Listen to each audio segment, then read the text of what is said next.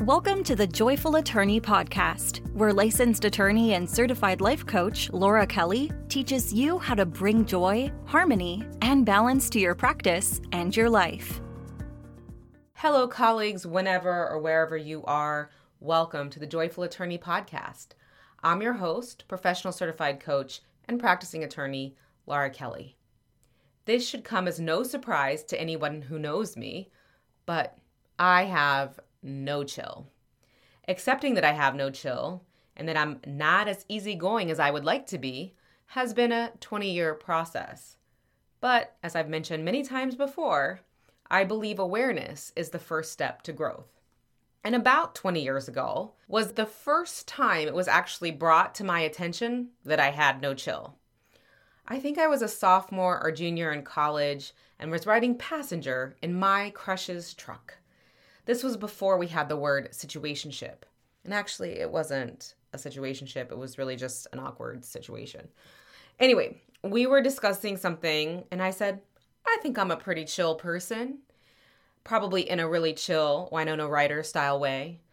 And he laughed, and he told me that I was not, in fact, a chill person. I was offended. I desperately wanted to be the nonchalant, cool girl a persona that I was socialized in the 90s to believe was the best kind of girl, and still believe to this day in some part of my heart. But my friends, he was right. I've never been the one who goes with the flow, and I rarely miss an opportunity to share my thoughts and feelings.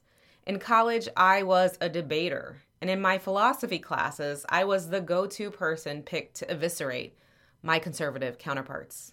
And I went hard. My Facebook feed used to be filled with angry tirades and debates. You could say I was a trendsetter for that particular platform. Over time, I discovered that going off on an angry tirade never changed another person's mind about a passionate topic. Instead, it makes the other side just dig in their heels. Most of the time now, I try to find common ground by asking questions and making inroads that way. I doubt I'm changing any minds, but it feels a lot better. And sure, sometimes when my passion gets the better of me, I can be less than chill. A couple of weeks ago, I was at a happy hour and a man told me that he didn't care about the abortion issue because it didn't affect him. Let's just say that didn't go over well with me. The audacity. In my life, there are countless examples of me going hard and having no chill. And don't get me wrong, going hard has its place. If you're a client, most of the time you want your lawyer to go hard for you, but not always. I found, especially in a practice like immigration, aggressiveness will not get you as far as relationship building and finding creative solutions. In my practice, I try to get justice for my clients by making everyone's life easier when possible. I go hard in my appeals and my motions, but I never allow my demeanor to be anything less than professional and respectful in immigration court or communication with personnel from the Department of Homeland Security. And believe it or not, I practice civility no matter how hard it gets. Again, it feels better for me and it gets better results for my clients. So I know I have some chill in me somewhere in there. But I still get worked up in areas where I have core wounds. I get activated when I feel that I'm being treated unfairly in my personal life. You can ask my mom about what happened when an entire family tried to cut in line in front of us in Gatlinburg, Tennessee. I get especially worked up when my particular core wounds of unworthiness or abandonment get activated. I have no chill. And I have tried to power through and force the chill because I don't like feeling these wounds getting activated. And again, I want to be the nonchalant cool girl. But resisting the reality of my feelings has just made me even less chill. What I have realized is that I am a reactive person in particular circumstances. I cannot pretend to be chill when I am not. Pretending and resisting will not make you more chill. It will cause, however, an explosion. And that's the opposite of chill. I made a New Year's resolution to be more peaceful, another way to say more chill, And that resolution promptly failed because I tried to be peaceful by resisting my emotions and pretending to be chill when I was majorly freaking activated. And there was an explosion of emotions. Fortunately, I know that progress isn't linear, and awareness is the first step in getting back on track. And you don't have to take my word for it. Here's what Eckhart Tolle says about resisting and repressing emotions, especially negative ones.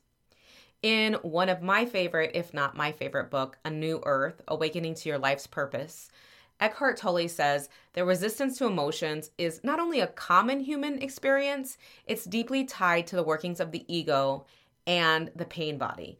And the pain body is a term he used to describe the accumulation of emotional pain over generations and over a lifespan. Tolle suggests that resisting emotions only serves to amplify them. He explains that what you resist not only persists, but grows in size. This is because resistance creates an internal conflict, which intensifies the emotional energy involved.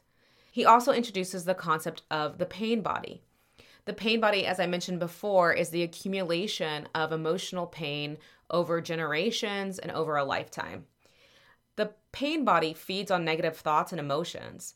By resisting emotions, individuals inadvertently energize their pain body as it thrives on the drama and conflict created by resistance. And a core aspect of Tolle's teaching is the power of observation and, yes, awareness. He advises that instead of resisting an emotion, one should observe it with a sense of detachment. This means recognizing the emotion, feeling it fully, but not identifying it. For example, I don't want to ever say, I am unhappy. Unhappy is not my identity. I could say, I am experiencing pain or I am experiencing discontent, but I am not unhappy. I am not depressed. I am not whatever. Insert emotion there.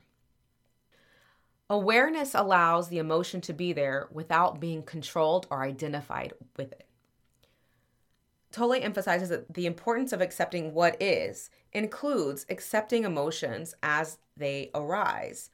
Now, acceptance doesn't mean that you enjoy or approve of or condone an emotion. Instead, it means recognizing that the emotion is present and allowing it to be there without judgment.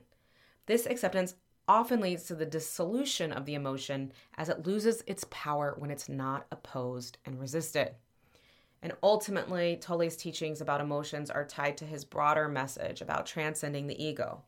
By becoming more aware and less resistant, individuals can begin to step out of their egoic mind patterns and experience a state of higher consciousness where emotional turmoil has less impact. All that to say is that we don't want to pretend to be feeling something different than what we're pretending. And we don't want to force ourselves into situations where we are resisting the reality of our emotions because that takes us out of the present moment and it makes them last longer and it again causes explosiveness of, of emotion over time. So, back to my New Year's resolution, and of course, because I have no chill, I have a plan to get back on track and get a little bit more peace and chill in my life. And so these are the steps I'm going to take. First, I'm going to practice mindfulness meditation daily, even if it's only five minutes a day. I'm also going to honor and accept my emotions rather than resisting or repressing them. I am also going to be authentic about my experience rather than pretending that I am good. I am going to endeavor to process my emotions before reacting to them. And five, I am going to accept that I may never be a totally chill person. I don't think I'm ever going to be the nonchalant, cool girl. I am probably never going to reach enlightenment, but I am still inherently worthy as a human being like all human beings, including yourself, and my lack of perfection does not make me unlovable. And no one can abandon me or reject me as long as I do not reject or abandon myself. Six, I'm going back to basics. I'm rereading A New Earth by Eckhart Tolle. as well as The Way of Integrity by Martha Beck, I am treating myself with kindness and compassion. And I am also, eight, treating others with empathy and ascribing positive intent to behavior, even when my mind tells me stories that the person is doing things on purpose against me. And finally, nine, I am going to endeavor to remember that all things in life are imperfect, impersonal, and most importantly, impermanent. I hope you find this helpful, and I hope to report back that I have cultivated more chill in my personal life. And if you find this has helped you cultivate more chill in your personal life or professional life, please let me know so we can talk about it. Laura at thejoyfulattorney.com. And please rate, review, and subscribe to this podcast and share with a friend so we can get more ears here. Until next time, stay joyful.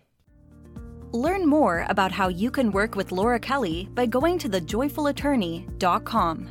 Thank you for listening.